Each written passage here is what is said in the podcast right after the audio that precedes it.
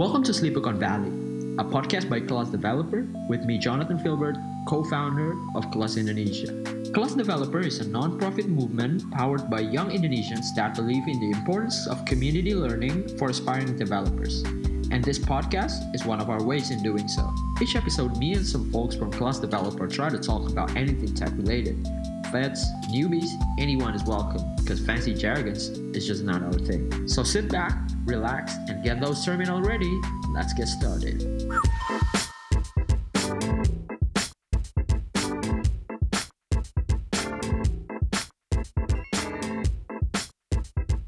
Um, like one of the dynamics uh, daripada bekerja in a startup or internship in general itu kan adalah kayak when the application process kan, which is kayak for me it's like um, kayak I applied I've applied before I got this job that Scott uh, referred me to. Like I have applied to um, three um, two middle middle class no, middle, middle sized startups and one big size startup. now the big ini um, is uh, I got rejected, uh, but it was actually really funny because like I got into like the the, the very last round of uh, application and then I got rejected. It's just like what gitu loh. Dan uh, uh, for the two middle middle uh, middle size startup itu uh, I got accepted, but then like I just realized that their office is like so far, and then pas gue ngitung-ngitung kayak gaji bersih gue setelah dipotong itu kayak sangat kecil, jadi kayak gue kayak man I'm really sorry, but like I have to decline your offer. Jadi kayak gitu kan. Nah, jadi tuh sebenarnya menurut gue menarik ya daripada ini tuh adalah kayak how did we first apply, kayak how did we prepare. Uh, for me kan, for me dulu ya, kayak gue tuh uh, applied as a as a di three company itu adalah as a UI UX kan. And then kayak when I was preparing for uh, the application process itu benar-benar apa ya kayak it was very tedious first of all.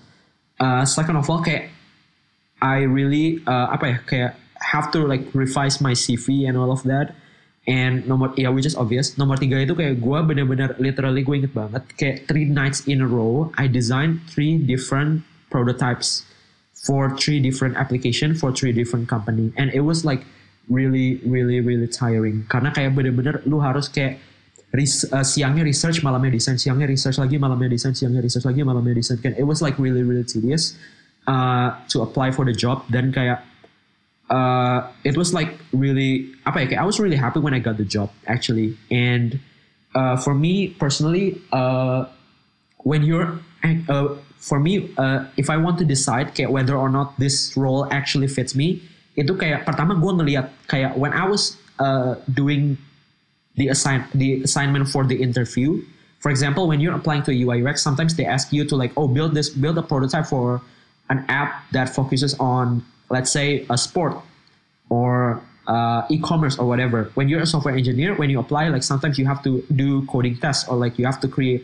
uh, the bus the parking lot problem. Basically menurut gue kayak selagi lu ngerjain itu kayak lu bisa tahu gitu loh oh uh, if if you really really like what you're working on on those interviews then chances are you will like what you'll be doing um, on the on a daily basis on that position gitu loh for me like when I work on the UI UX uh, sometimes when I'm uh, when I'm researching like I don't really like the research part because like oh my god it's so tedious. You have to interview a lot of people. You have to synthesize a lot of the data into like um, pain points and you have to do all of the aggregations and all of that. It's like so tiring. And therefore from that experience I know that I you know I'm not a good fit into a researcher.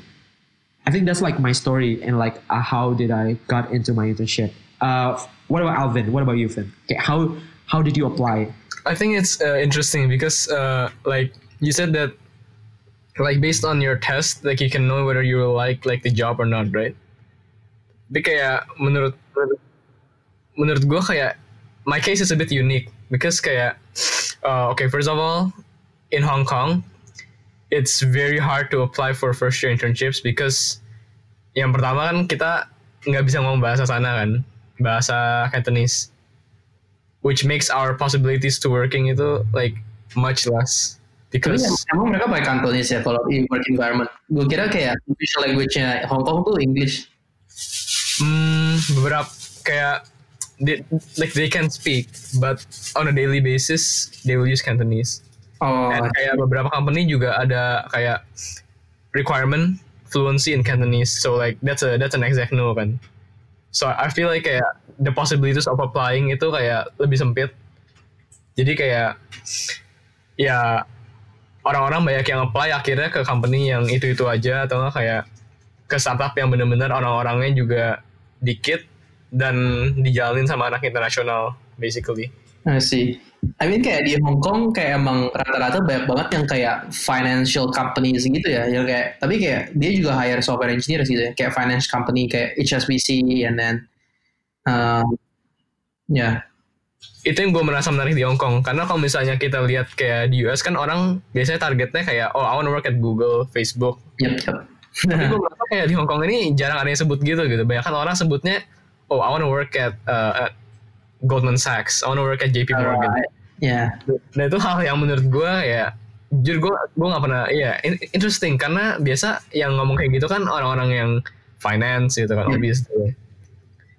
But even the Yeah. tech guys yeah, no.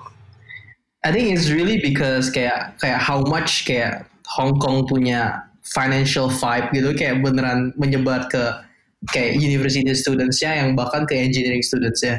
I mean kayak emang Hong Kong is really known for their kayak for being kayak financial hub.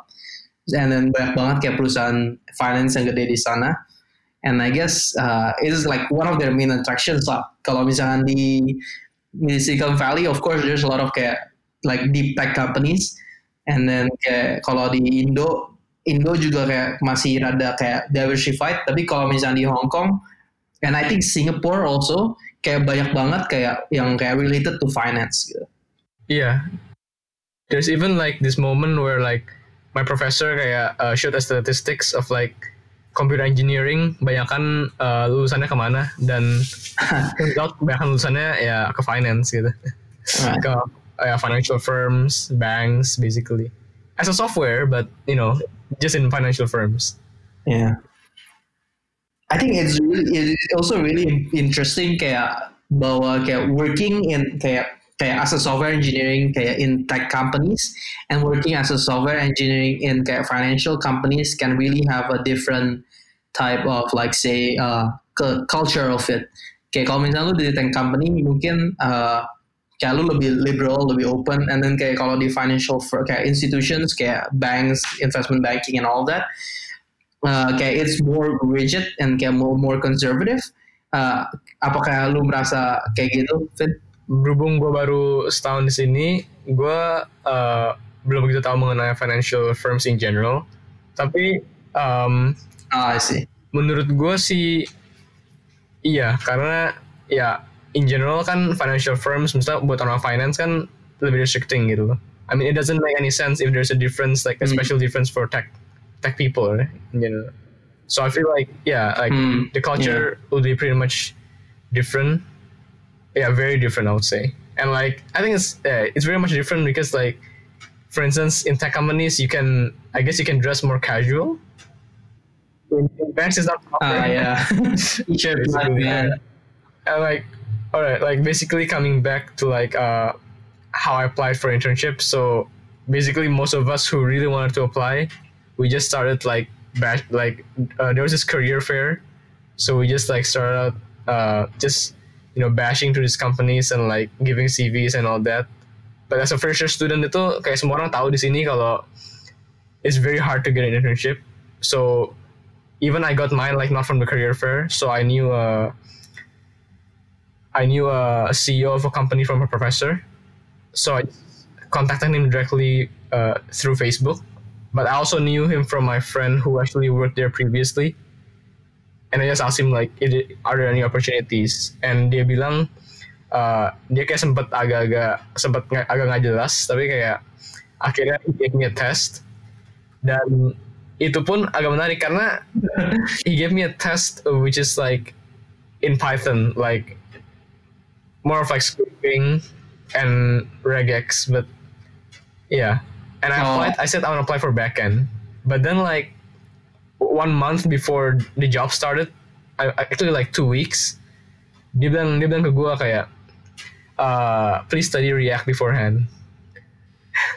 maybe maybe maybe like you feel because like React is so in demand, right? Oh, okay, like, okay. I'm like, Yeah. wait, isn't React front end? Yeah. but I was like, ah, like screw it, I'll just study it. Yeah, and ended up uh, doing like, for example, like mostly front end stuff. But then like I requested like if I can work like, on some backend and like yeah they end up letting me like also touch like some backend stuff as well. Hmm, cool, cool. Okay, uh, what about you, Scott? Right, right. Yeah, I think I think it's really interesting how like of like uh, how front end and back end kayak kayak uh, people kayak demen kayak ngotak-ngotakin front end and back end and I think it really works in kayak big tech companies ketika yang kayak kerjaanin both sides banyak banget tapi kayak di startup uh, kayak kayak there is not enough work. Jadi kayak division between kayak front end and back end developers kayak hampir nggak ada. And everyone ends up being kayak full stack gitu loh. Padahal title mereka mungkin back end tapi kayak kadang-kadang oh back end kerjaan lagi habis let's do Hmm. front end gitu. I think that happens a lot because uh, I feel like it's a bit weird because usually like you build the back end first then the front end, right? Uh, not necessarily sih. Biasa gue front end dulu. Justru yang kayak waktu gue hackathon sama Jovil di Gojek, gue bikin front endnya dulu, back endnya baru nyusul. Ya, jadi kayak it really, it really kayak Hmm. um, kayak sebenarnya yang pertama ya udah pasti sih biasa desain sih. Biasa kayak desain, and then kalau desain udah jadi, lu bisa mulai front end, and then kayak back end tuh jalannya paralel gitu. Oh barengan sama front endnya ya. Iya, iya. Ya, so it's, it's really interesting kayak dari, dari kayak there- there's so many ways of kayak building the a startup in the technology side. Kayak kalau lu you mau fokus on building backend dulu bisa juga, tapi kayak misalnya contoh front endnya cuma kayak placeholder doang, kayak misalnya contoh kayak only text boxes yang kayak nggak di style, yang penting kayak bisa masukin data, and then kayak setelah backendnya jadi baru bagusin front endnya. Kayak that, that can also work. Okay, anyway, uh, what about you, Scott? Okay, how did you apply? Um, so I didn't actually prepare to apply. Jadi uh, kayak emang kayak si Gerald ini yang temen gue yang tadi gue bilang, dia kayak suddenly nawarin eh mau internship gak? Ya, then aja sih kayak oh iya kayak boleh di mana? Oh ada perusahaan Singapura ya, and then kayak dikenalin uh, kayak back and forth email. And then uh, kayak gue nggak apply pakai CV ya. Kayak kayak this is the unique thing. Kayak kalian berdua kan kayak ada CV segala macam um, I don't apply using a CV, jadi gue langsung dikirimin tesnya. Um, actually, the test is very fun. I like the test very much. Uh, I think it's really insightful juga. Kayak kenapa, kayak setelah setelah gue diterima juga dia kayak dijelasin kenapa tes itu dipakai. And I think it's really interesting. Um, and basically, I just finished the test. I submit it, and then uh, and then kayak ada interview singkat, kayak basically introduction perkenalan aja. And then after that, uh, langsung Cool, cool, diterima. cool, Okay. I think it's pretty simple for Um, me. Okay. Yeah. Uh, aside from talking about like how did we actually apply into the job, now we have to talk and give like the viewers karena kayak most of our listeners itu kan kayak probably like in college or like they haven't even entered college but like are into the technological world and like they don't really know yeah. like how is it really to work in a startup or interning at a startup. So like um let's talk about like how did how did how was your work kayak on day to day basis gimana sih kayak apakah is there anything that you like or is there anything that you don't like about working or interning at a startup? Coba Scott mungkin. Ya kayaknya ini kayak tiga-tiga kita pasti kayak punya jawaban yang berbeda-beda. I think it's really kayak depending on your personality and then it really depends on the stage of startup or kayak even kayak uh, kayak the, the, the, kayak ka- startups in the same stage kayak misalnya sama-sama series A. I think kayak people can have different experiences based on the culture.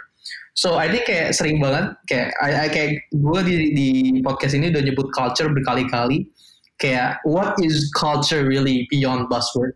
Kayak culture is really about kayak uh, it really kayak kayak how gitu kayak uh, it connects the employees of the companies together. Kayak it one it what bonds the company and generally uh, it kayak really influence on how kayak we do things gitu. Kalau misalkan in companies yang kayak corporate yang kayak lebih uptight and then kayak harus pakai jas and all that I think kayak the general culture is kayak orang lebih serius and then people are kayak generally less kayak uh, interactive in in kayak in like kayak waktu kerja tapi in kayak in my startup uh, which kayak kita lumayan liberal kayak boleh pakai t-shirt boleh kalau di di dalam kantor kita nggak pakai sendal terus kayak ada kayak bean bags and all that stuff. Kayak I think it's really kayak fosters conversation and communication between the employees banget gitu. especially kan kayak kita namanya open space plan which basically kayak kayak duduknya tuh kayak di, di di sekolah gitu loh yang kayak temen lu ada beneran di sebelah lu kayak gak disekat kan ada beberapa companies yang pakai cubicles uh, ya itu I think I think it really influence on how people interact with each other. Dan I think kayak there is no one golden way of building a startup culture it really depends on kayak uh, kayak lu mau jadi sebuah startup yang kayak gimana lu mau transmit what kind of culture? Do you want to transmit culture yang fun atau you want to transmit a culture of kayak seriousness, a culture of perfection and all that? I think kalau misalkan the best cases of company culture is would be Apple. Kayak Apple really kayak encourage people to be kayak we are very creative and all that and very kayak cult like. Uh, I think it's really a really interesting subject in startups that it kayak, it, kayak susah banget dijelasin unless you experience it yourself. Kayak kayak it really really is something unique lah. Kayak it, it's really very hard to explain, but once you understand it, it's actually really cool to and you want to learn more about it.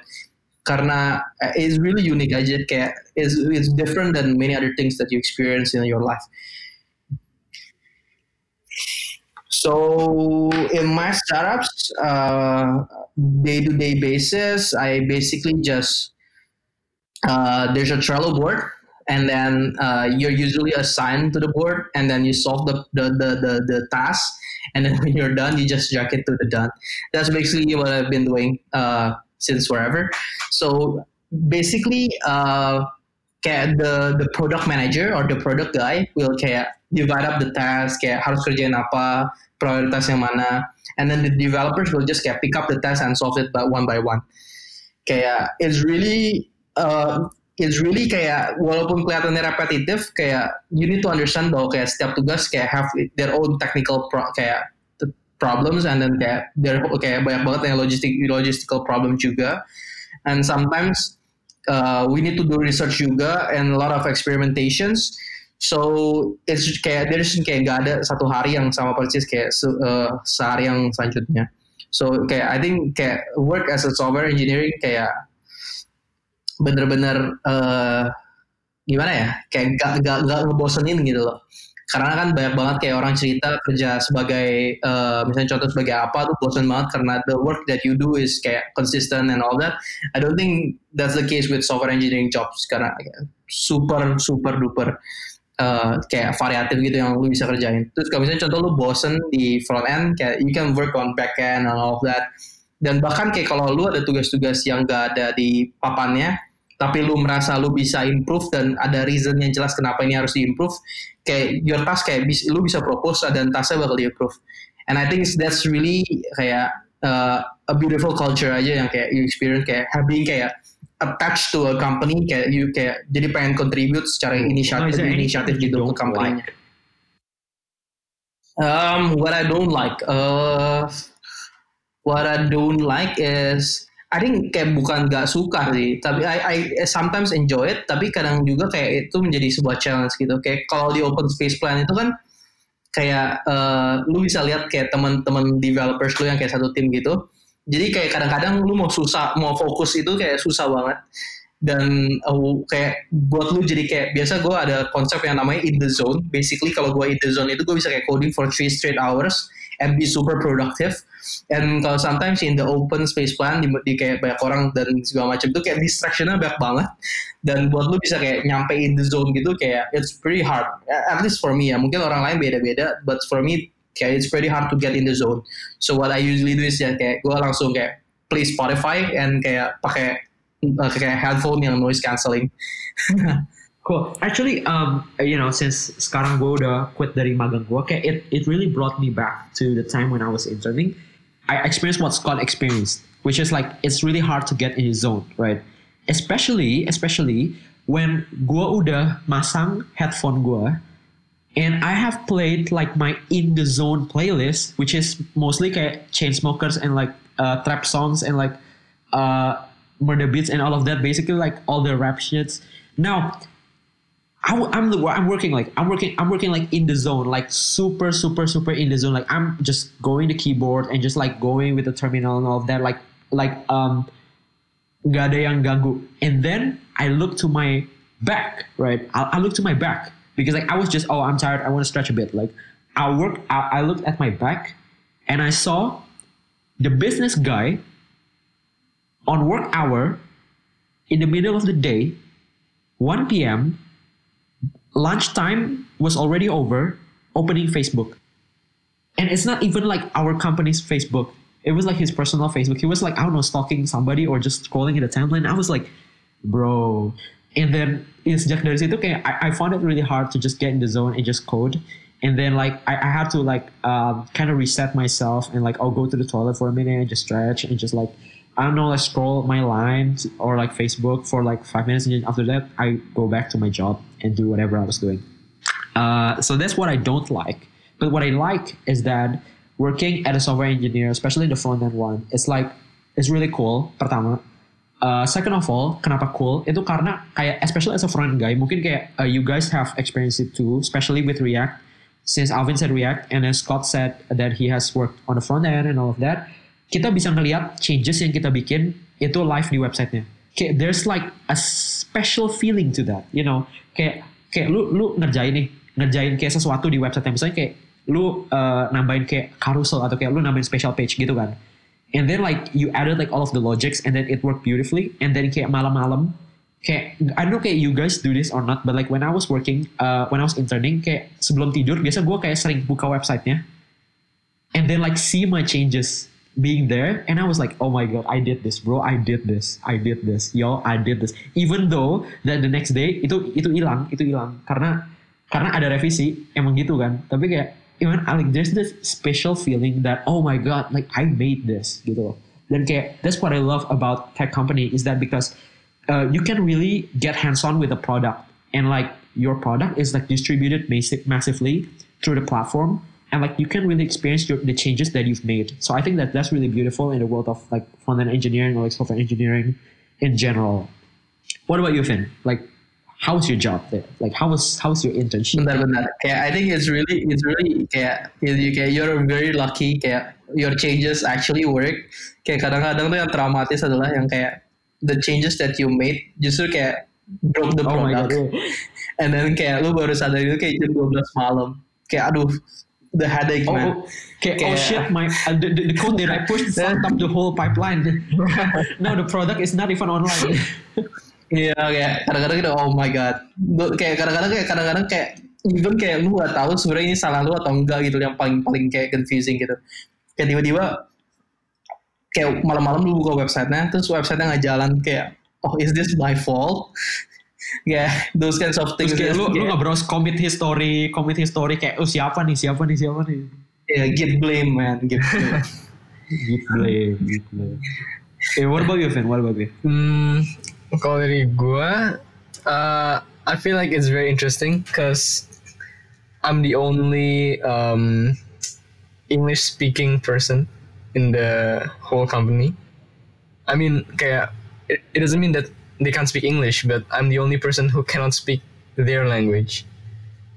Jadi menurut gua itu lebih ke arah dislike dulu. Jadi mungkin gua bahas dislike dulu karena itu eh, satu hal mungkin karena itu distractionnya jadi berkurang karena yang jelas kalau misalnya mereka joke atau apa ya gue cuma bisa senyumin aja karena ya nggak ngerti juga kan yeah, Indonesian can't relate. nah itu ada ada satu orang kayak oke gue kayak Arab kayak dia baru datang gitu.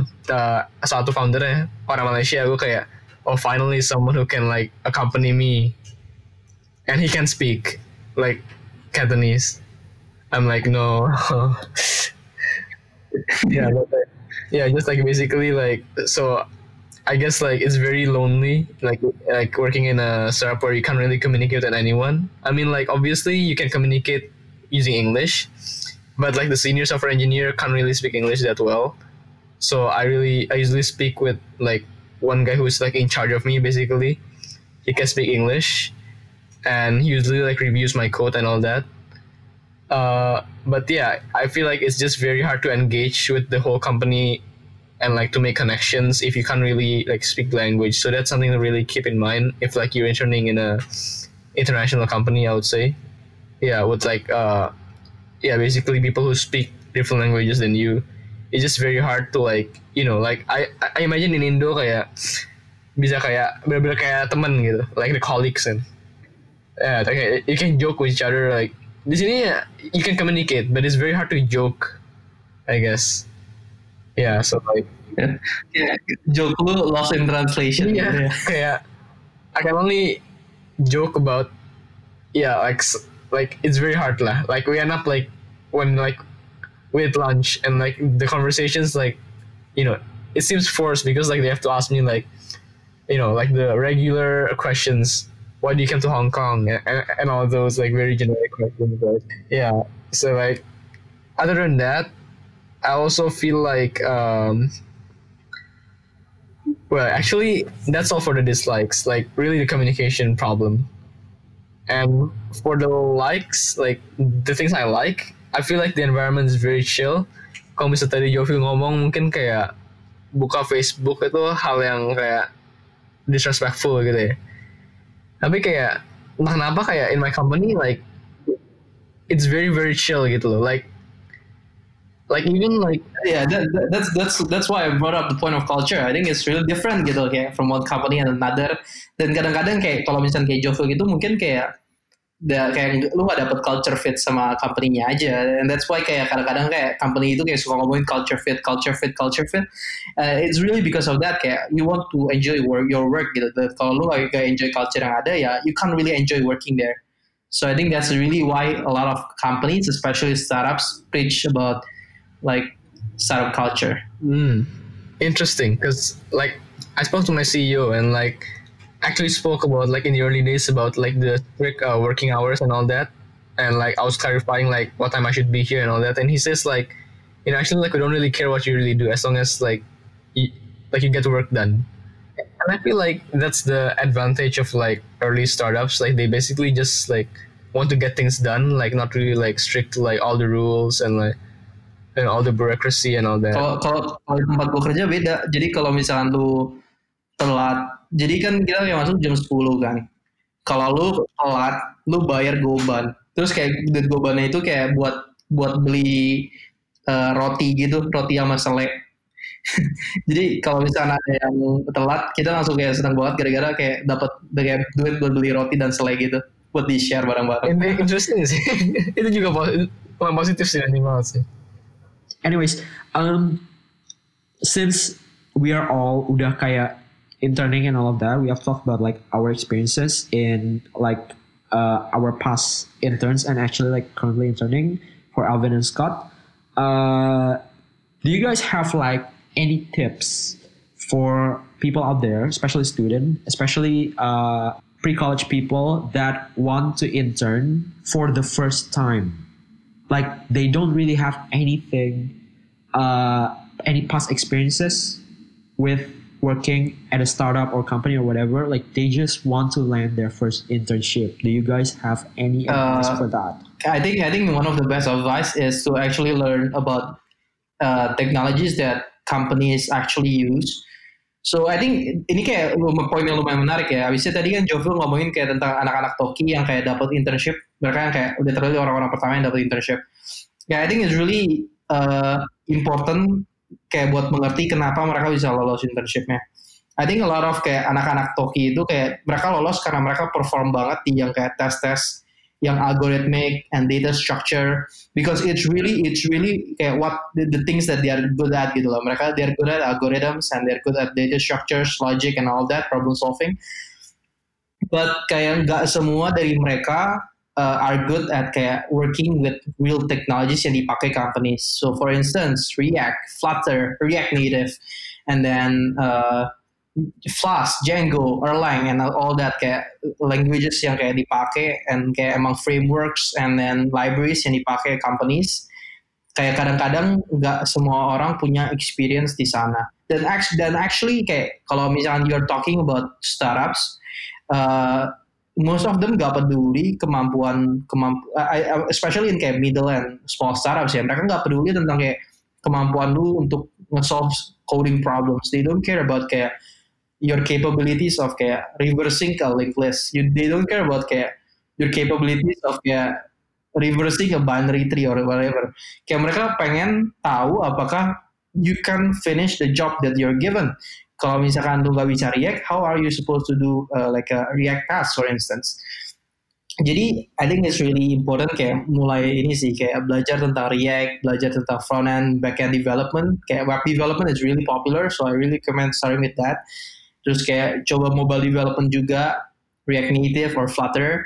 I'm a, a passionate fan of Flutter. Uh, kayak the company I work for sekarang pakai Flutter.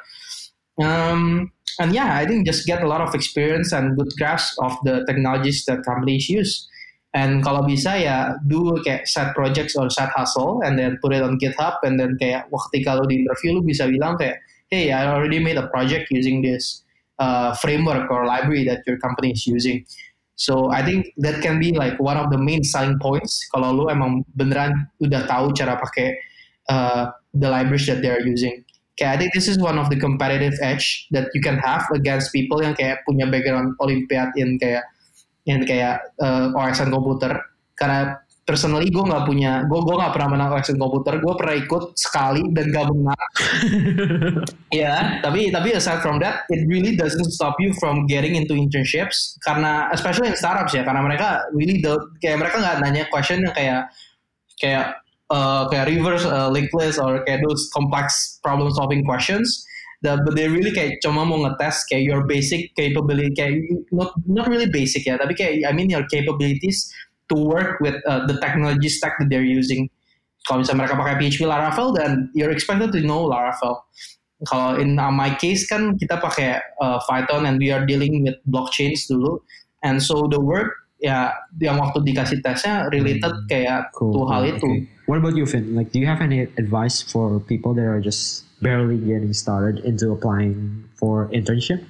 Um, kalau gue sih mungkin ya bit more personal ya. Yang penting ya jangan don't put too much expectations on your first internship lah. I mean like I feel like like like even for myself like I expect like a lot of things would happen right like oh like I would really enjoy this job. I would like stay in this job for quite long. I would be like I would feel like I really feel at home at this job. Yeah that's what I initially feel like going into internship, I was so excited, and I had a lot of all these expectations when I even entered the office. But like because like I found out that like that were like not all of them are true, and so I was like a bit let down for the first few days, and that kind of like affected my like my mood in your in the overall sense. Because yeah, as like it's like first time internship, right? So I'm assuming like you've never actually like worked like a full time job before like most most people who are actually doing first time internships. So like I feel like yeah, they're just it's just very easy to get excited into something new. But then like once you have to get into it for like the first week, the second week, and even like going through like second month, third month, I feel like it's very easy to get bored and feeling like monotonous, especially like if you don't really fit in with like the people in the office. I guess it really takes a lot to like struggle to just bear and like finish your work i guess so as a start like don't put on too much expectations just come into like the mentality of like uh, this is my commitment this is my decision and no matter what happens like i don't expect anyone to be nice but no matter what happens i'll just finish it my best i would say and finish it to the end. Uh, i think kayak penting buat kayak orang-orang tuh untuk try to be resourceful ketika nyari perusahaan buat di apply kayak kadang banget orang tuh kayak bener-bener mereka cuma apply ke ke the unicorns of Indonesian kayak unicorn unicorn Indonesia sama kayak startup startup yang terkenal. So what they're doing is mereka tuh bener-bener kayak competition tuh banyak banget dan the chances of them getting those internships kayak susah gitu. Eh, dan kayak there is no guarantee bahwa kalau misalnya you masuk ke internship di perusahaan gede, you you will learn uh, more than kalau misalnya you kayak intern di di startup yang kayak medium size or smaller gitu karena it's again it's really about culture fit and the mentoring community in the in the in the in the company gitu and then kayak always kayak coba kayak non traditional ways. Kayak kayak Jovel udah bilang networking ask around with people kayak ada tanya-tanya apakah ada kayak uh, places yang bisa di recommend and all that. And kayak really kayak try to use LinkedIn. Kayak you can just kayak mereka ada CEO or CTO-nya atau kayak or kayak anyone working in the field that you're interested in. Misalnya kalau lu mau desain maybe kayak lu bisa contact of head of design of the company. Terus kayak just message them kayak genuinely bilang kayak oh gue lagi belajar di UI nih misalkan. Terus gue pengen uh, in, lagi nyari internship. I udah pernah kayak gue udah pernah ngerjain di ini di perusahaan ini. Terus gue udah pernah bikin desain ini. Ini portfolio gue and bla bla bla. Kayak kayak just generally try to be resourceful dan jangan rely on kayak jangan rely kayak kayak job on job openings just because gak ada job openings ya belum tentu that startup is not kayak active kayak mau hire intern gitu just might be kayak justru kayak ketika lu ngomong sama dia on that very moment dia decide bahwa mereka mau hire sebuah intern so kayak yeah I think just be resourceful and kayak don't make assumptions Alright, that's cool. Uh, that will be it for this episode, guys. Thanks so much, and see you next time. Bye. Thank you for listening to this episode of Sleepicon Valley. To learn more about Kelas Developer, please go to www.kelas.dev. That's K E L A S dot dev. And there might be a few freebies waiting for you there. So go, go, go. Alright, I'll catch you in the next one. Bye.